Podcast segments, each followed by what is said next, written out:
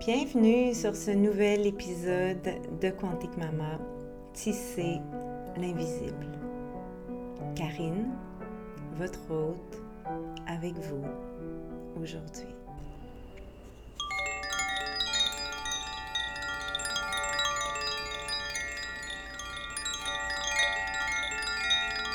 Hola!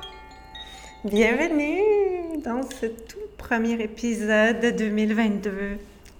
J'espère que vous allez bien. Je suis vraiment en joie de reprendre mon micro ce matin.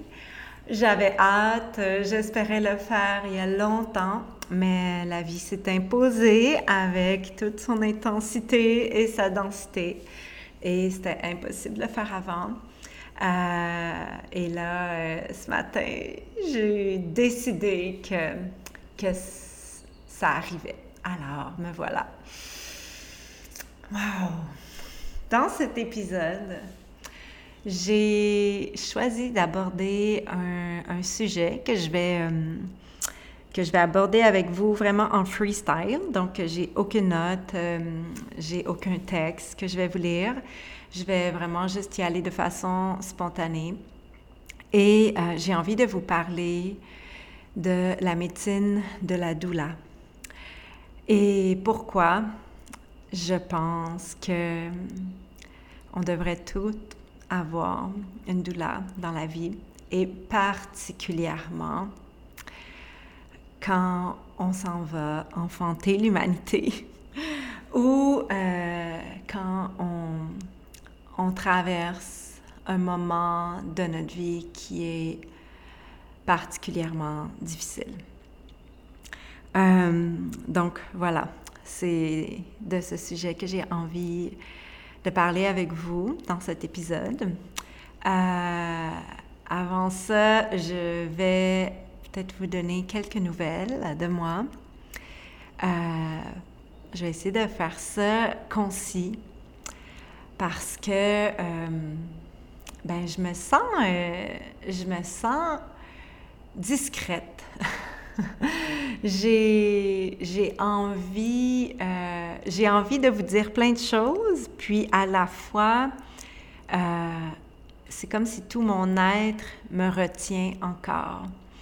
Et ça fait plusieurs mois de ça. Je ne sais pas si vous l'avez remarqué dans mes dernier épisode ou dans certains euh, posts que je fais sur les médias sociaux ou bien sûr, euh, j'aborde euh, des aspects vraiment intimes de mon cœur, mes transformations, etc.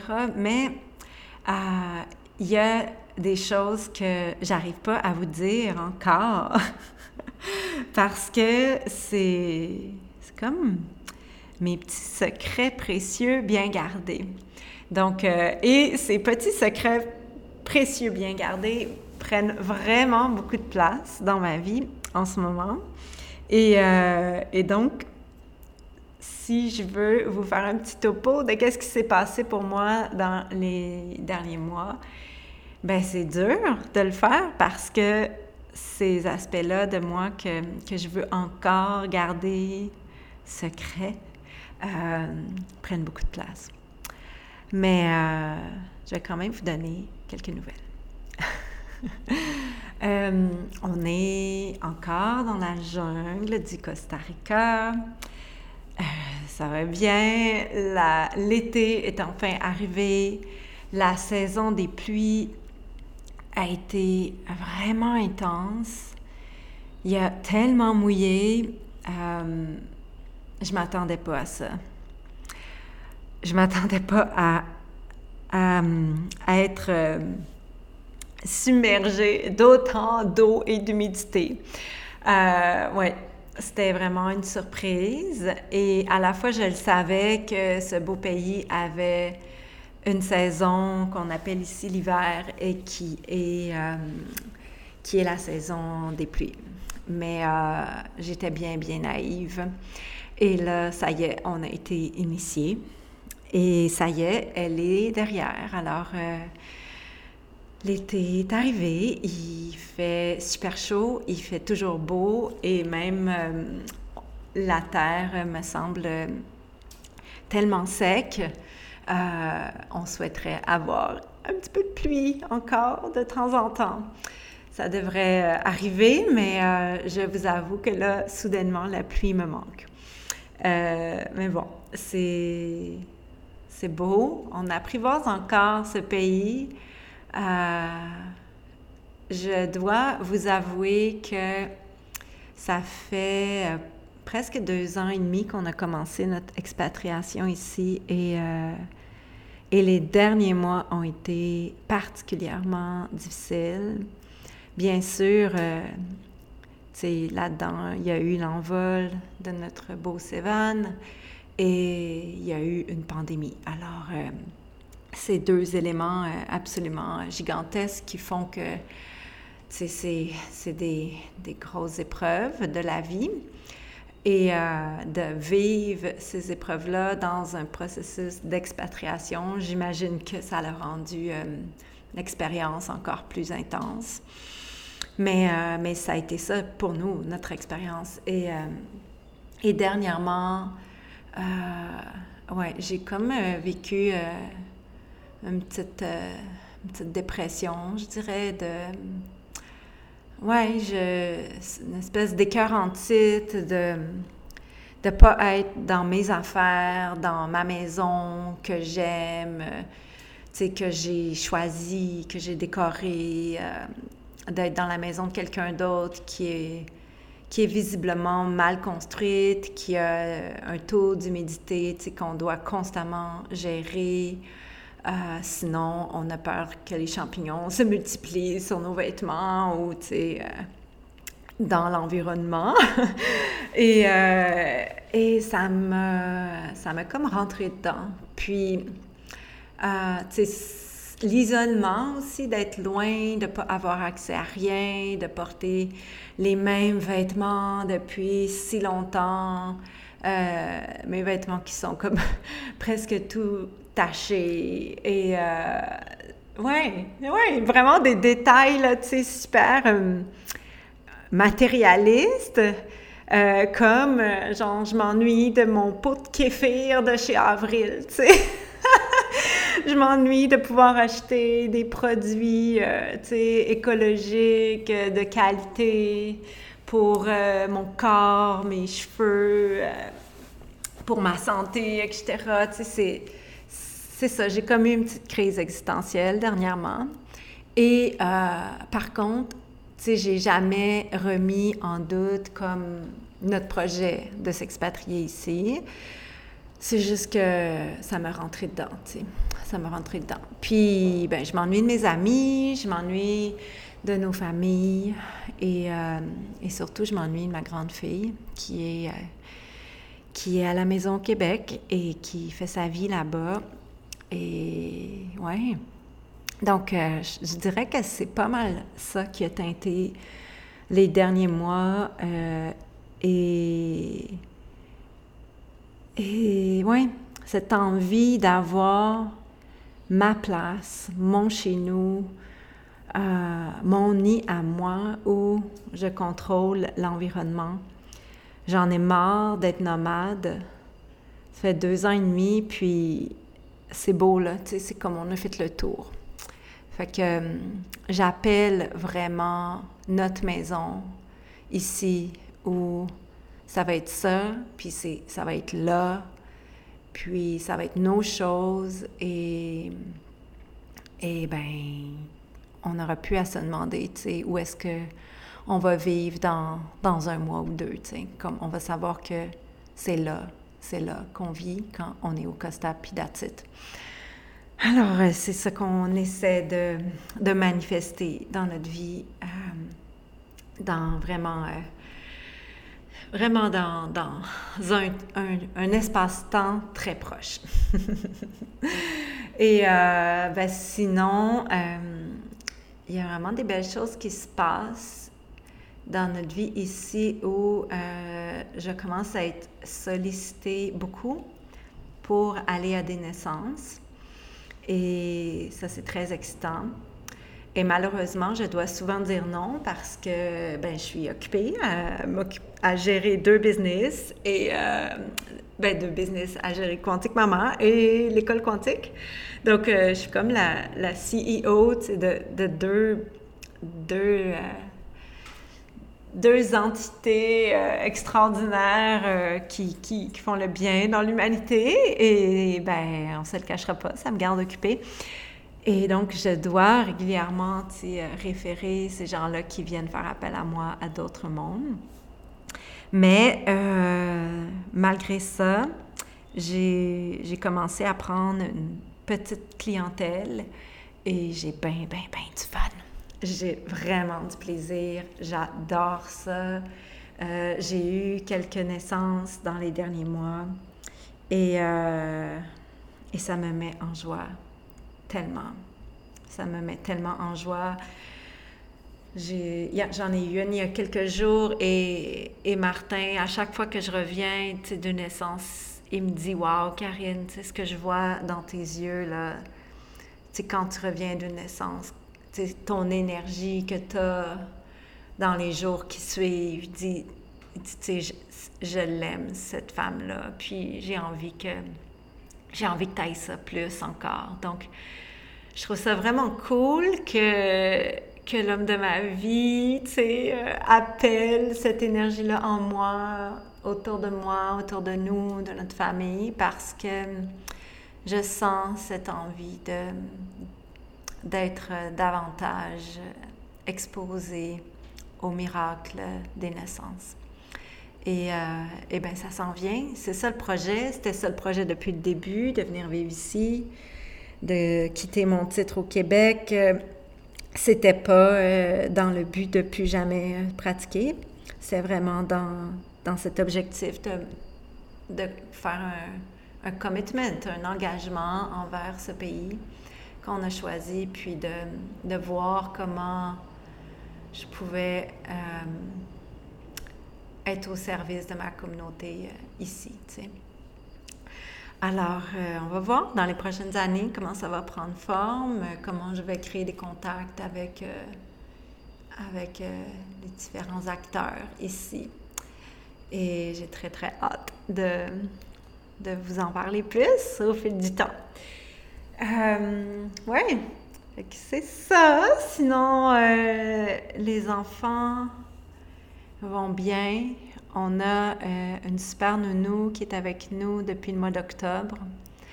Et cette nounou en question, ben, c'est Lenny, nul autre que Lenny, qui est euh, l'ex-copine de Sévan. Alors, c'est très intéressant, tous ces, ces, ces signes qu'on a de la vie, de l'invisible, que que le grand tout prend soin de nous. Parce que notre première nounou qu'on a eue euh, l'année passée, pendant presque un an, euh, ben c'était Madou, qui était une très bonne amie à Sévan. Et après ça, ben la deuxième nounou, ben c'était Lenny, qui était carrément la femme de la vie de Sévan. Et euh, elle est vraiment extraordinaire. Et je ne sais pas qu'est-ce que je ferais sans, sans elle dans ma vie en ce moment. Et, euh, c'est vraiment, vraiment un grand, grand privilège de pouvoir, euh, de pouvoir avoir cette aide euh, plusieurs jours par semaine avec notre famille. C'est très précieux. Wow! Merci. Merci, Sévan.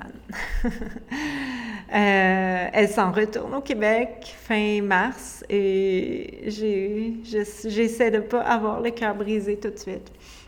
Mais bon, c'est correct, chaque chose euh, dans son divine timing. Et euh, ben sinon, moi, j'ai acheté des billets d'avion pour retourner au Québec à la mi-mai. Et j'ai très, très hâte. on va y retourner quelques semaines en espérant pouvoir euh, ressortir librement de ce pays euh, un peu viré sur le top. Mais euh, j'ai besoin d'avoir confiance, j'ai besoin d'assumer que j'ai la conviction d'être libre encore et que je vais toujours l'être. Donc, on va voir. On va faire le test en espérant pas rester pris. Ouais. voilà, donc c'est à peu près ça pour mes nouvelles persos que je suis prête à vous dévoiler. et sinon, ben, hier, Mélanie et moi, Mélanie Lou, qui est ma partenaire avec euh, l'école quantique, on a fait notre troisième cercle de certification euh, de Quantique Doula avec des, des doulas de la première cohorte qui s'est terminée en octobre dernier. Et au fil des mois, euh, on a des rencontres pour certifier les quantiques doula qui veulent avoir le titre de quantique doula. Bien sûr, quand euh, les étudiantes de l'école quantique doula viennent, viennent faire notre formation, elles n'ont pas l'obligation de faire la certification, mais si elles le souhaitent, on a tout un processus euh, défini là, avec euh, des critères à respecter pour avoir le titre de quantique doula. Et donc, hier, on a fait notre troisième cercle de certification et, et honnêtement, c'est assez phénoménal. Qu'est-ce qui se passe? Qu'est-ce qui est en train de se tramer en termes de révolution des doulas? Et on commence seulement à le réaliser. Et ouais, j'en manque de mots tellement j'ai envie de vous dire deux choses. Euh, dans le processus de certification, on leur demande de faire euh, trois accompagnements, donc euh, de, de, fournir trois fiches d'accompagnement et les clients en question de ces accompagnements doivent aussi remplir une fiche. Et comme vous savez peut-être, l'école quantique doula, c'est une école de doula large spectre. Ça veut dire qu'on forme des doulas qui ont les compétences d'accompagner les passages euh, de la naissance à la mort, en passant par euh, l'arrivée des ménages, les premières menstruations, euh, que ce soit les processus, un processus de préconception, une perte de grossesse, une interruption volontaire de grossesse, euh, un, moment difficile dans la vie comme un divorce ou euh, un événement traumatique, et, euh, ou le passage à la ménopause ou, la perte d'un être cher. Et même l'expérience de la maladie. Donc, c'est vraiment, vraiment super large spectre comme formation. et euh, et c'est fascinant de voir euh, la diversité des quantiques doula qui sont en train d'émerger un peu partout dans le monde. Donc, tu sais, des quantiques doula, bien sûr, il y en a plusieurs qui. Euh, qui se spécialisent dans l'accompagnement périnatal, donc c'est-à-dire préconception, grossesse, enfantement, postnatal. Mais il y en a aussi plusieurs, et je dirais même autant, qui se spécialisent plus dans euh, l'accompagnement par des cercles, des cercles d'information sur les différents passages, la roue de la vie, euh, les rituels du sang sacré, euh, le passage à la ménopause, que ce soit une ménopause tout à fait biologique dans la roue de la vie, parce qu'on est rendu là où une, ménopause euh, qui est malheureusement imposée à cause euh, d'une hystérectomie pour X, raison. Et c'est extraordinaire de voir vraiment comment les douleurs les quantiques doula qui, qui sortent de notre école sont large spectre. Donc, euh, hier, par exemple, dans, les, dans celles qu'on a certifiées, euh, il y en avait qui avaient accompagné des interruptions volontaires de grossesse, une autre euh, qui avait justement accompagné une, femme qui avait dû se faire enlever son utérus alors qu'elle voulait encore des enfants et, euh, et d'autres qui ont accompagné, bien sûr, dans des enfantements, euh, en puissance, en conscience, et, et même une qui était une doula, et c'est bien sûr encore en cours, d'une femme qui traverse un cancer. Donc, vous voyez, c'est c'est large. c'est vraiment ça qu'on veut dire quand on parle de doula large spectre. Et aussi, on a fait euh, la rentrée de la troisième cohorte en février. Et dans, le processus de rentrée, on a des Zooms euh, intimes avec chacun des groupes. On a accueilli six groupes euh, pour cette troisième cohorte. Et on fait avec chacun de ces groupes un groupe intime où chacun se présente. Et c'était on était, excusez l'anglicisme, mais on était flabbergasté de voir à quel point euh, déjà, tu sais, notre école, qui est une jeune école encore, euh, fait des petits partout dans le monde. Parce que dans les présentations des étudiantes qui étaient là, il y a beaucoup, beaucoup d'étudiantes de la troisième cohorte, par exemple, qui avaient elles-mêmes reçu les services d'une quantique doula et qui avaient été tellement euh, par la médecine de la doula qu'elles ont décidé de, de faire l'école. Et, euh, et sinon, c'est euh, des étudiantes qui ont entendu parler des quantiques doula, tout ça, puis ou qui les ont vues euh, être actives sur les médias sociaux, etc., ou même dans leur communauté, et qui étaient inspirées de voir ça et qui ont décidé de suivre ce chemin elles aussi. Et je veux dire aussi un mot sur quelque chose qui m'a qui m'a vraiment touchée et qui me touche particulièrement, et je pense qu'il explique aussi mon silence des dernières semaines, c'est que euh, une des, des, raisons qui revient souvent des étudiantes euh, de l'école quantique, pourquoi les, les, femmes décident de devenir doula, c'est parce qu'elles ont vécu un accouchement, une expérience d'accouchement traumatique. On sait que aujourd'hui, en 2022, c'est environ une femme sur trois à une femme sur quatre qui reviennent de l'accouchement avec un choc post-traumatique de leur accouchement. Et ça, c'est... Moi, je pense que ça pourrait même être potentiellement une sur deux, une sur trois, parce que c'est tellement pas connu qu'est-ce que c'est un trauma d'accouchement que je pense que c'est sous diagnostiqué et c'est sous-reconnu. Et d'entendre dans les, les, partages, les présentations de nos étudiantes, d'entendre les histoires de ces femmes-là, les histoires d'enfantement euh, traumatiques qu'elles ont pu traverser, vivre et euh, qu'elles essaient à chaque jour de leur maternité de transcender de guérir, c'est révoltant. C'est révoltant. Et tu sais, on ne parle pas seulement d'enfantement en structure, maternité niveau 3, là. On parle aussi d'enfantement à domicile avec des sages-femmes à domicile.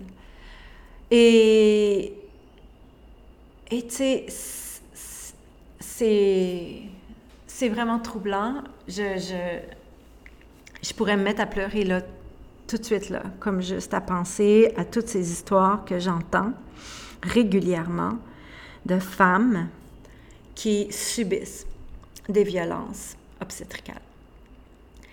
J'en ai mal au cœur. J'ai presque du vomi qui me monte dans la gorge. Là. Et, et dernièrement, euh, j'ai fait un post sur mon Instagram où je demandais aux gens, tu sais, c'est quoi, comment les mesures en place dans la pandémie ont affecté votre projet de naissance. Et je pense que, tu sais, c'est vraiment ce pause qui a, qui a fait naître en moi, euh, selon euh, silence et ce besoin de me de reculer, de prendre du recul de mon, de, toutes mes, mes, choses en cours, mon podcast, mes billets, mes, mes posts, tout ça, parce que ça m'a profondément troublée. On a reçu des mails avec des témoignages tellement, tellement révoltants. Euh, ça n'a pas de bon sens. Ça n'a pas d'allure. Qu'est-ce qui se passe? Puis, bien sûr, bien sûr, il y a des médecins, des professionnels, des sages-femmes absolument extraordinaires un peu partout dans le monde qui, qui supportent les naissances de façon respectueuse, authentique, euh, vraiment quantique. Euh, et, et, ça, par chance, ça existe. Mais le fait est que il y a une grande majorité de femmes aujourd'hui qui s'en vont enfanter et qui tombent dans la gueule du loup et qui ne s'attendaient pas à ça.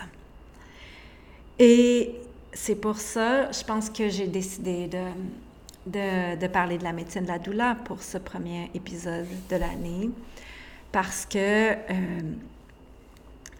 entre vous et moi, je suis, euh, je suis comme un peu euh, figée en ce moment devant ce fait, devant cette, euh, cette réalité de violence obstétricale pandémique.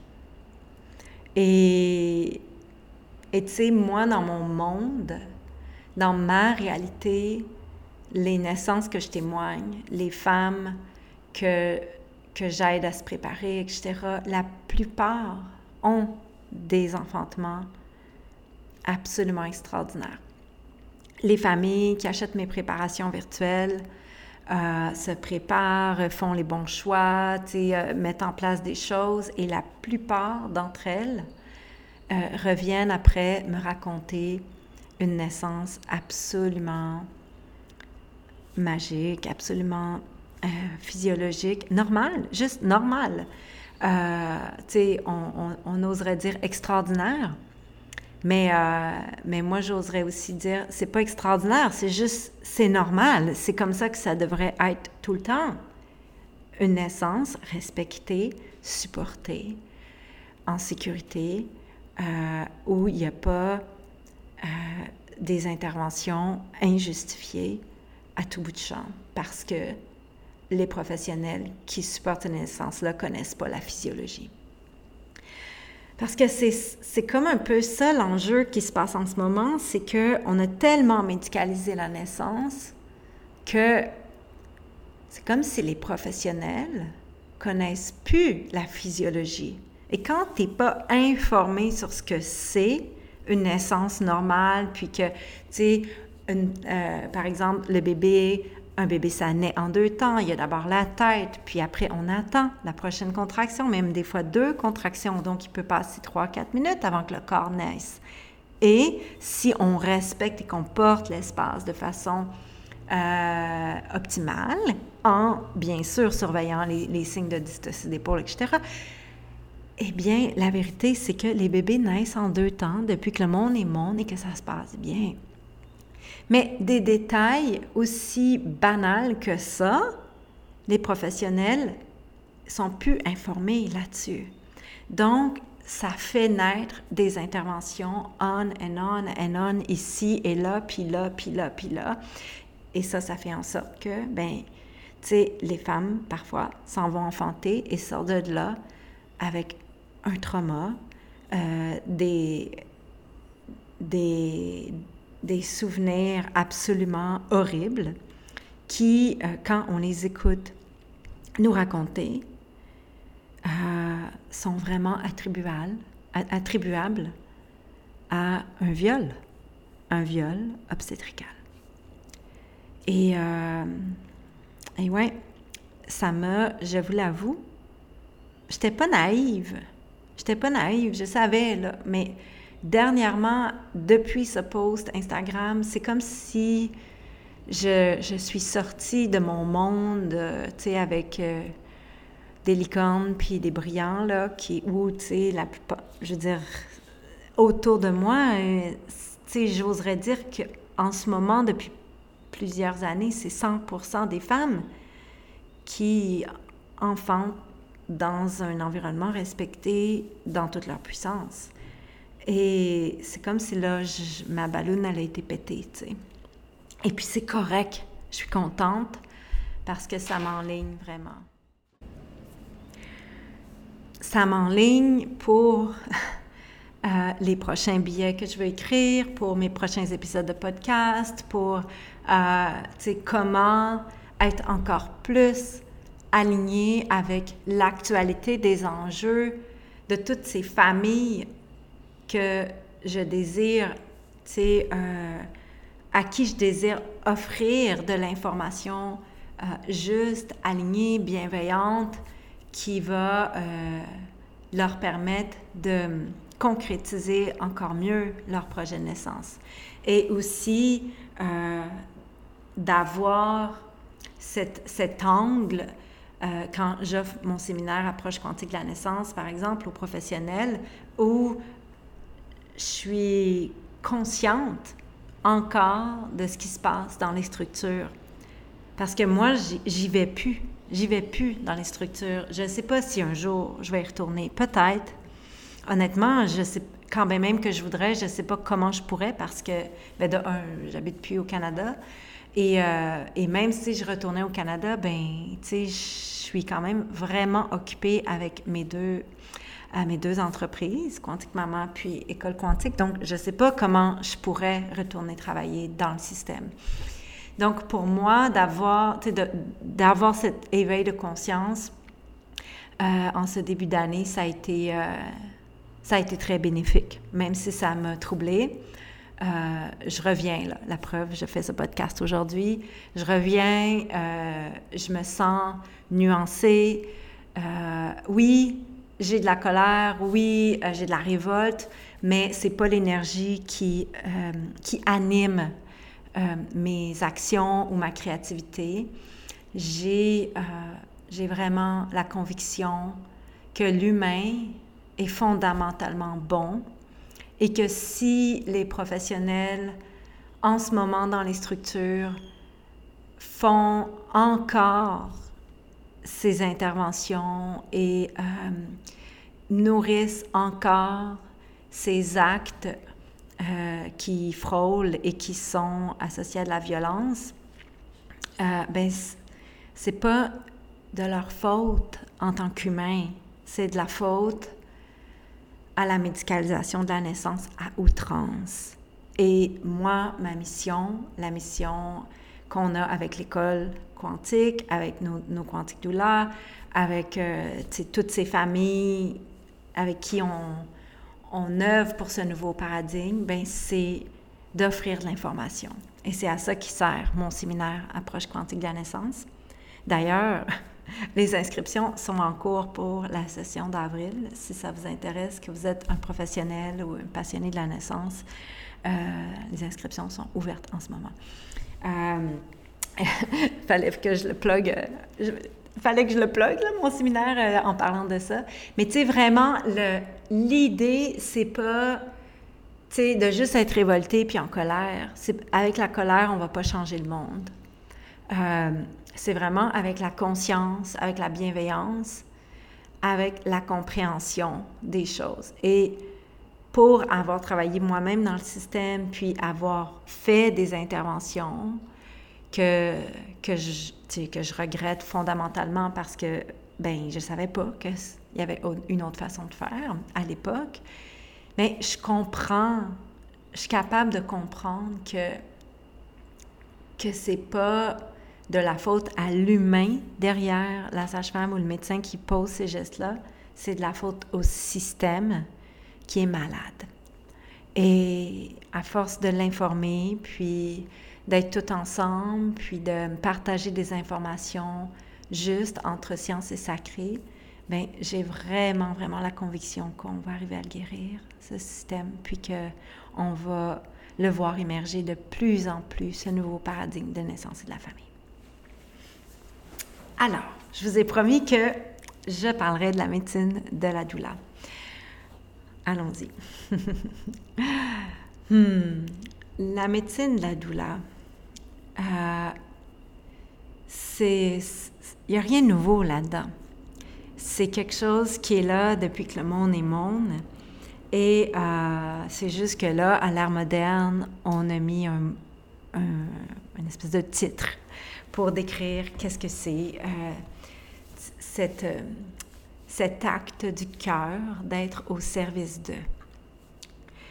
Le mot doula, euh, c'est vraiment en lien avec cette énergie d'être au service de l'autre. Au service de l'autre dans ce qu'il vit, ce qu'il traverse, ce qu'il a besoin, euh, dans ses curiosités, dans ses envies d'en savoir plus sur un sujet, etc. Et selon nos spécialisations, ben, on va être capable ou pas de donner ces informations-là. La doula, c'est pas une professionnelle de la santé. Euh, elle n'a pas une, euh, une formation, euh, une formation comment dire, universitaire ou euh, approuvé par un, ministère de l'Éducation quelconque. Euh, et elle ne fait pas partie d'aucun ordre professionnel. Et à mon avis, ça, c'est une très bonne chose. Parce que, euh, bon, OK, tu sais, je ne vais pas trop rentrer sur le sujet des ordres professionnels, puis tout ça, puis comment ça peut devenir des systèmes euh, patriarcales, limitants, etc. Bien sûr, je crois que les ordres professionnels ont leur place, euh, ont une mission de protection du public, qui est juste. Euh, et mais je vais m'arrêter là pour l'instant, OK? J'ai pas, c'est pas le propre de cet épisode de parler de ça, puis je voudrais pas que vous pensiez que je pense des choses qui sont pas justes. Euh, les doulas font pas partie d'une ordre professionnelle. Et pourquoi je pense que c'est une bonne chose, c'est que les doulas, c'est en ce moment les personnes qui sont euh, au service de l'humain, qui sont le plus libres d'être dans cette posture justement d'égalité, de, de, de, support de ce que son client souhaite. Donc, c'est vraiment, à mon avis, les personnes en ce moment dans notre paradigme qui sont les plus libres de porter l'espace de l'autre selon le, souhait et la volonté de l'autre. Peu importe ce qu'il choisit. Parce que justement, elles n'ont pas une responsabilité médicale, elles ne sont pas responsables des issues, elles ne sont pas responsables du choix, des choix de leurs clients. Elles sont tout simplement responsables de leur propre posture et de comment elles se mettent au service sans être dans une euh, position d'imposture, OK? D'imposteur. Euh, une doula qui se prétend, euh, tu sais, comme responsable de porter un espace de naissance, puis que, tu sais, qui va... c'est pas une doula. Ça, c'est pas une doula. C'est quelqu'un qui, qui, qui s'improvise sage-femme illégale, par exemple. On pourrait le, dire comme ça. Et je sais que ça, c'est un gros sujet, mais euh, les doulas sont vraiment là pour porter l'espace de ce que leurs clients euh, leur demandent de porter. Donc, c'est pas des professionnels, elles sont pas responsables et elles sont vraiment dans cette posture d'humilité, sans prétention, de dévotion, de service. Et c'est tellement extraordinaire d'avoir quelqu'un qui est dans cette posture-là de service, de, d'égalité, de respect absolu de tes souhaits ou puis de, qui va, qui va s'ajuster sans attente.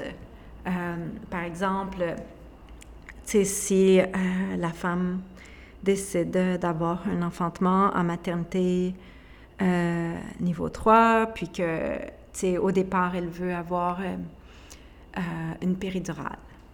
Ben, la douleur, si elle est engagée par cette femme-là, va être au service de son projet de naissance et l'informer sur les choix qu'elle est en train de faire. Et vraiment, sa mission, ça va être de, de solidifier son projet de naissance pour qu'elle le fasse en conscience. Donc, si après avoir été informée sur les bienfaits et les risques d'une péridurale, la femme choisit d'avoir une péridurale, puis qu'elle est vraiment ancrée dans son choix, ben elle va le faire, elle va recevoir sa péridurale avec conscience, avec grâce, avec euh, du quantum. Et c'est la même chose euh, si au fil du temps, en étant informée, parce que la plupart du temps, les femmes ne sont pas informées sur les risques, les bénéfices d'une péridurale, si la femme, par exemple, qui avait ce projet d'enfanter en maternité niveau 3, sous péridurale, peut-être même avec une césarienne programmée, euh, engage une doula pour X, Y, Z raison au départ, puis qu'au fil du temps, à force de dialoguer avec elle, à force de, vraiment sentir cette confiance dans sa posture, dans la relation, euh, la femme qui est informée fait Oh, OK, tu sais, euh, je savais pas qu'il y avait telle, telle conséquence possible à une péridurale ou une césarienne ou whatever, qui était dans mon projet initial de naissance. Je pense que je vais peut-être essayer de ne pas prendre la péridurale. Mais là, la douleur va s'ajuster. Elle va s'ajuster à OK.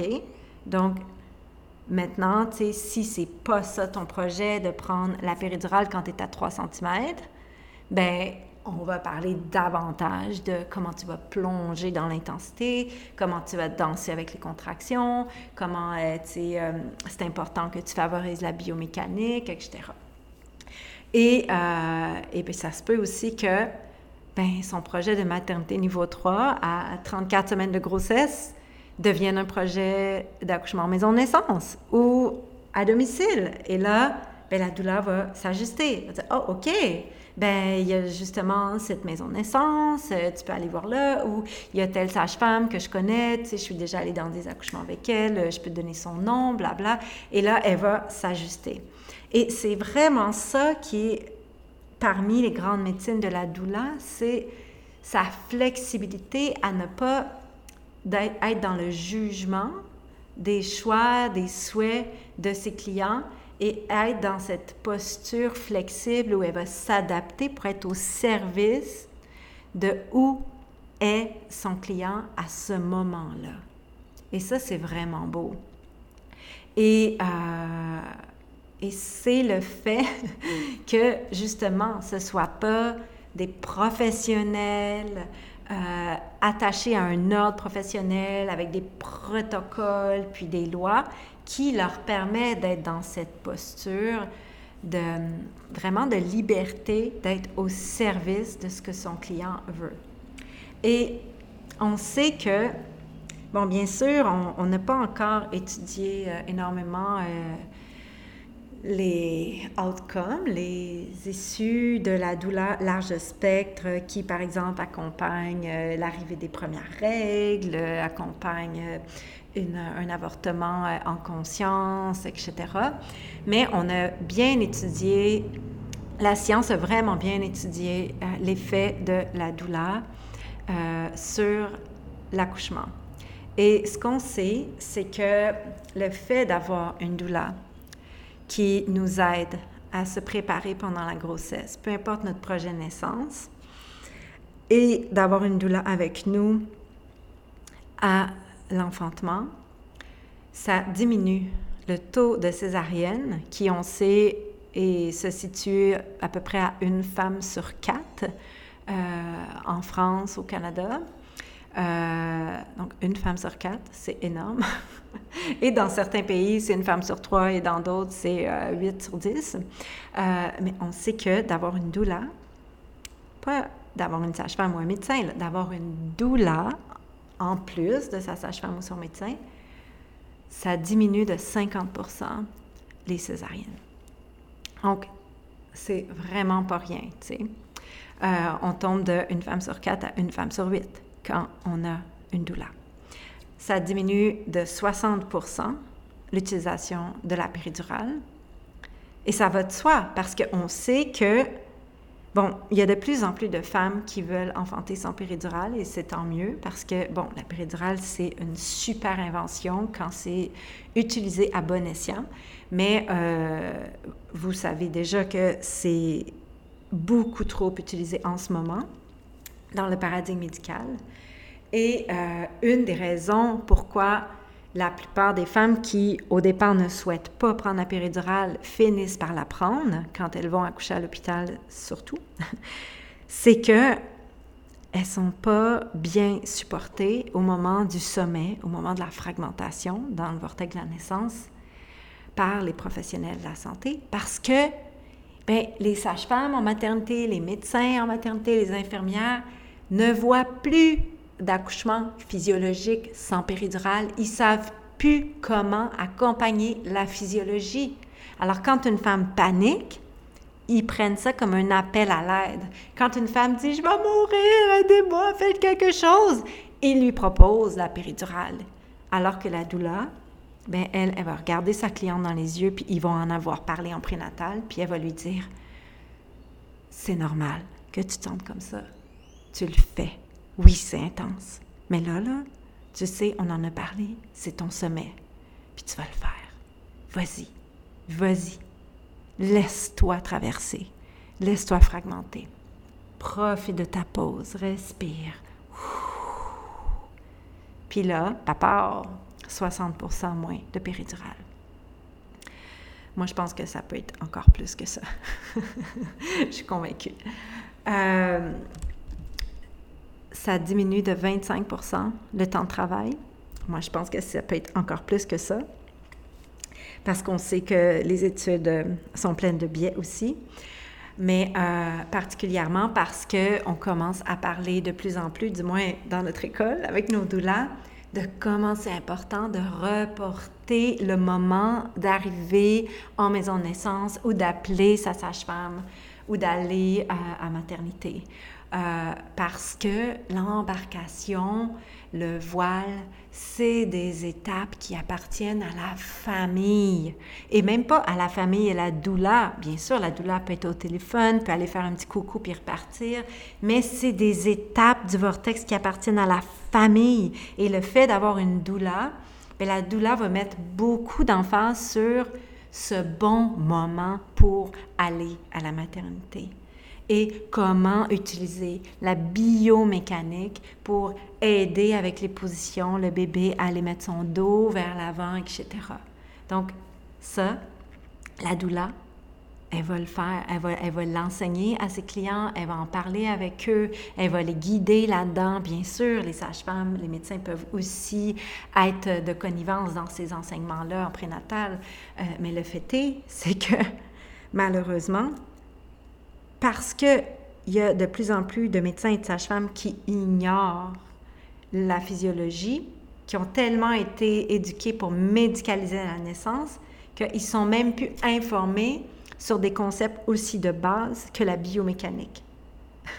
Donc, ben c'est là que, une fois de plus, la médecine de la doula peut aller faire son effet parce que ben, c'est des informations qu'elle connaît. Une doula spécialisée en périnatalité connaît la biomécanique, connaît les positions pour favoriser la biomécanique. C'est comment guider euh, le couple auquel elle est au service de pour vraiment être dans sa pleine puissance, son autonomie et juger du bon moment pour aller euh, à la maternité ou appeler sa sage-femme. Et on pourrait continuer comme ça, en disant que, bien sûr, il y a moins d'épisiotomie, il y a moins d'utilisation de forceps. Je pense que c'est 40% moins de forceps avec une doula. Mais là, ça, c'est un autre gros sujet, l'épisiotomie, les forceps. C'est vraiment des, des interventions qui sont encore de nos jours beaucoup trop pratiquées. Et le fait que ça soit diminué avec la douleur, ben, c'est qu'elle va informer sa cliente. Elle va lui dire, tu sais que le droit d'accoucher dans la position de ton choix. Tu n'es pas obligé de mettre tes pieds dans les étriers. Tu peux le refuser. Tu peux, euh, vraiment tu peux refuser une épisiotomie, tu peux euh, refuser des forceps, tu peux refuser... En fait, quand on enfante, on a des droits. Et la doula, ben, c'est ça qu'elle va faire. Elle va informer ses clientes de ses droits et, euh, et ben, ça va bien sûr avoir comme conséquence de diminuer les interventions pendant la naissance. En tout cas, il y a beaucoup de gros sujets ici. Parce que quand on parle des droits de refuser, il y a, vraiment en écho cette espèce d'énergie patriarcale de dire oui, mais là, les interventions, c'est pour sauver des vies. Mais la vérité, c'est que oui, bien sûr, une intervention pour sauver des vies, il n'y a personne qui est contre ça.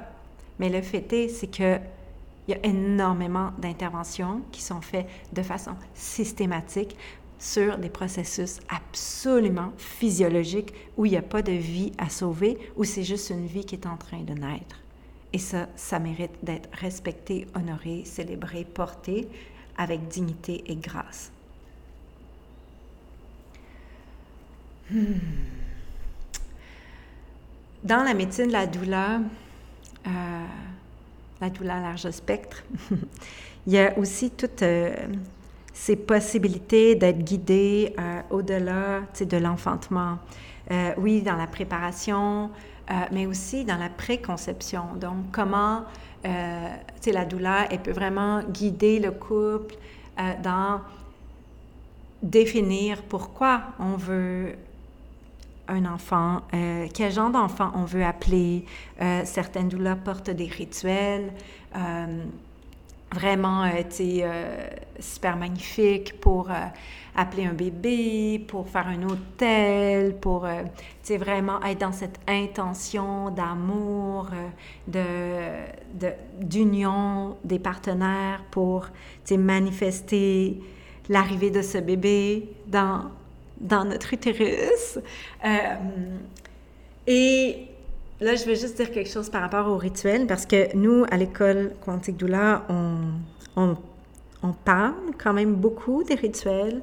On, on encourage nos doulas à se laisser inspirer par, euh, par leur vision, leurs intuitions pour inventer des rituels, inventer des visualisations, des méditations, etc. Et euh, il y a vraiment une médecine dans les rituels.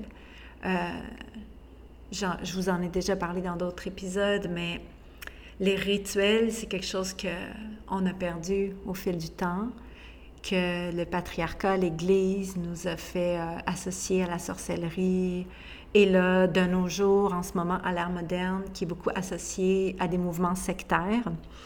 Et euh, je pense que c'est pour ça que je voulais faire une petite pause ici puis parler de ça. moi, By the way, je ne sais pas si je l'ai déjà dit sur un autre épisode, mais je ne fais partie d'aucun mouvement sectaire. Euh, c'est vraiment pas quelque chose qui fait partie de mon univers. Et l'école quantique est associée à aucun mouvement sectaire. Il n'y a aucun de nos employés qui est dans un mouvement sectaire. C'est pas quelque chose qui nous intéresse du tout. Et après ça, tu sais, euh, cela dit, euh, euh ben, n'importe qui peut bien faire partie d'un mouvement sectaire s'il le souhaite, euh, ça, ça m'est égal. il y a des médecins, il y a des, il y a des juges, il y a des professionnels, des, gouvernements qui font partie d'un mouvement sectaire, puis ben, c'est bien leur affaire. Mais euh, moi, c'est pas mon cas, ni le cas d'aucune de, de mes business. Euh, et, et je trouvais ça important de vous le dire. Surtout quand j'amène le sujet des rituels parce que euh, je dois vous l'avouer, c'est quelque chose qui nous a été demandé, par euh, nos, étudiantes de nos premières cohortes, comme est-ce que vous faites partie d'un mouvement sectaire, de l'école quantique, parce que vous, nous montrez des rituels, puis tout ça, puis on a été au départ très surprise de ça. Après, on a compris, euh, la source la question, puis ben, on, l'a réglé rapidement. Euh, mais tout ça pour dire que la doula, elle peut offrir des rituels. Et les rituels, quand on veut concevoir un bébé ou qu'on a, par exemple, un arrêt de grossesse ou on, vit un avortement, que ce soit médical ou volontaire, ben ça peut vraiment aider à faciliter le passage à travers euh, cette épreuve. Et je vous en ai déjà parlé, mais euh, la douleur elle peut aussi devenir une douleur de la mort. Et si on parle, euh, je veux dire, si on parle des naissances, les douleurs des naissances peuvent en un instant devenir des douleurs du deuil, parce que donner la vie, c'est donner la mort, qu'on espère après une longue vie heureuse, mais le fait est, c'est que il y a toujours eu et il va toujours y avoir des petits bébés qui prendront pas leur premier souffle ou qui vont partir rapidement après l'avoir pris. Et d'avoir une douleur, euh, ben, dans ces moments-là, c'est extrêmement précieux. Euh, si vous saviez le nombre de témoignages que j'ai de femmes qui ont perdu un bébé puis qui disent Ma sage-femme est disparue. J'ai perdu mon bébé puis je me suis retrouvée tout seule. Puis j'avais ma montée de lait puis j'avais personne. Puis pas de bébé ben une douleur, ça laissera jamais une femme tout seule. Donc, c'est pas que euh, on va engager une douleur, pour la naissance au cas où que notre bébé meurt, mais en plus de, préparer l'arrivée de la vie, le plongeon dans cette nouvelle parentalité, ben la douleur, elle est aussi là si ça chie si l'accouchement se termine en césarienne d'urgence, qu'on perd notre utérus parce qu'on a trop saigné, puis qu'après ça, on est en deuil parce qu'on est ménopausé à 28 ans avec un nouveau-né, bien, la douleur, elle va être là. Puis elle va être à notre service pour écouter nos mots, pour témoigner nos larmes, pour ritualiser cette guérison quand on va être prête à le faire. Et c'est ça, la médecine de la douleur.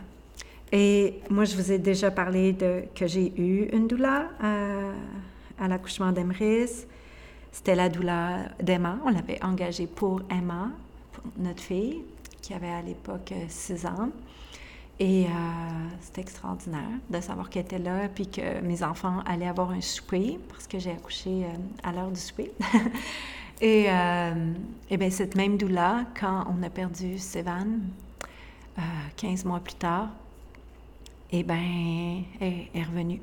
Elle était là, puis elle nous a aidés. Puis elle nous a aidés pendant des mois.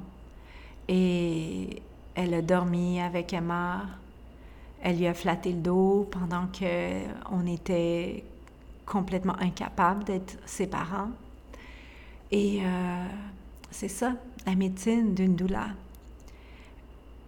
Et particulièrement la médecine d'une douleur large spectre, qui est au service de, qui n'est pas, pas limitée de dire Ah, moi je fais juste ça, tu sais, puis euh, by the way, si euh, ton bébé il meurt, je vais disparaître moi aussi. Tu sais, c'est pas ça. C'est vraiment la douleur, elle est au service de ce qui est, ce qui arrivera, puis elle est prête.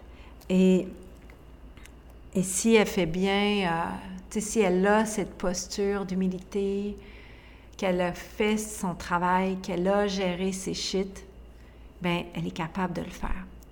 Et, c'est ça qu'on accompagne aussi à l'école quantique avec nos étudiantes. On, on les prépare avant même la rentrée en leur disant, vous allez vivre des transformations. Et une des choses qu'on dit beaucoup, à nos étudiantes, c'est il faut faire cette formation pour soi en premier, pour aller à l'intérieur de soi, découvrir ta capacité à être dans cette posture d'être au service. Et pour être au service de l'autre, ben, tu dois d'abord et avant tout être au service de toi-même. Donc, comment tu vas explorer ta propre naissance, tes propres euh, premières menstruations, euh, ta propre sexualité, la conception de tes enfants, de tes prochains bébés, euh, tes propres grossesses, etc. Comment tu vas aller explorer ça pour amener de la guérison aux besoins et être vraiment dans cette aptitude de te mettre au service de l'autre sans faire des miroirs ou sans être déclenché par les difficultés que tu vas parfois témoigner dans ta posture de douleur. Ah, alors euh, voilà, je pense que je me rends compte que je pourrais continuer à parler de la médecine de la douleur pendant des heures, plusieurs épisodes, certainement. je suis sûre que je vais vous en reparler, euh, mais euh, je vais m'arrêter ici. Et voilà, j'espère que ça vous a plu. J'ai l'impression que j'étais un peu décousue par moments. Je suis... Euh, tu sais, je vais me dérouiller, là. Je vais me dérouiller tranquillement de, ma pause et de mon hibernation. ouais. Et euh, je ne vous l'ai pas dit, mais euh, j'ai eu, euh, j'ai eu le COVID il y a un mois à peu près. Et ça a été vraiment, vraiment intense. j'ai été très malade jusqu'à me demander si je n'étais pas en train d'avoir mon laissez-passer pour mon envol dans le Grand Tout. Et, et finalement, j'ai passé à travers, visiblement. Mais, euh, mais je dois vous avouer que ça prend du temps avant que mon cerveau revienne complètement. Et euh, je pense que cette semaine, c'est la première semaine là, depuis un mois où je me sens presque remise. Là. mais bon, je suis initiée et maintenant j'ai l'immunité naturelle et, euh, et j'ai été informée. Informée, oui. Oui, je pense qu'on a toutes été très informés hein, dans les deux dernières années euh, de cette existence. Bon, allez, je vous laisse. Merci de m'avoir écouté jusqu'au bout, malgré mes petits passages décousus, et à très bientôt. Ao.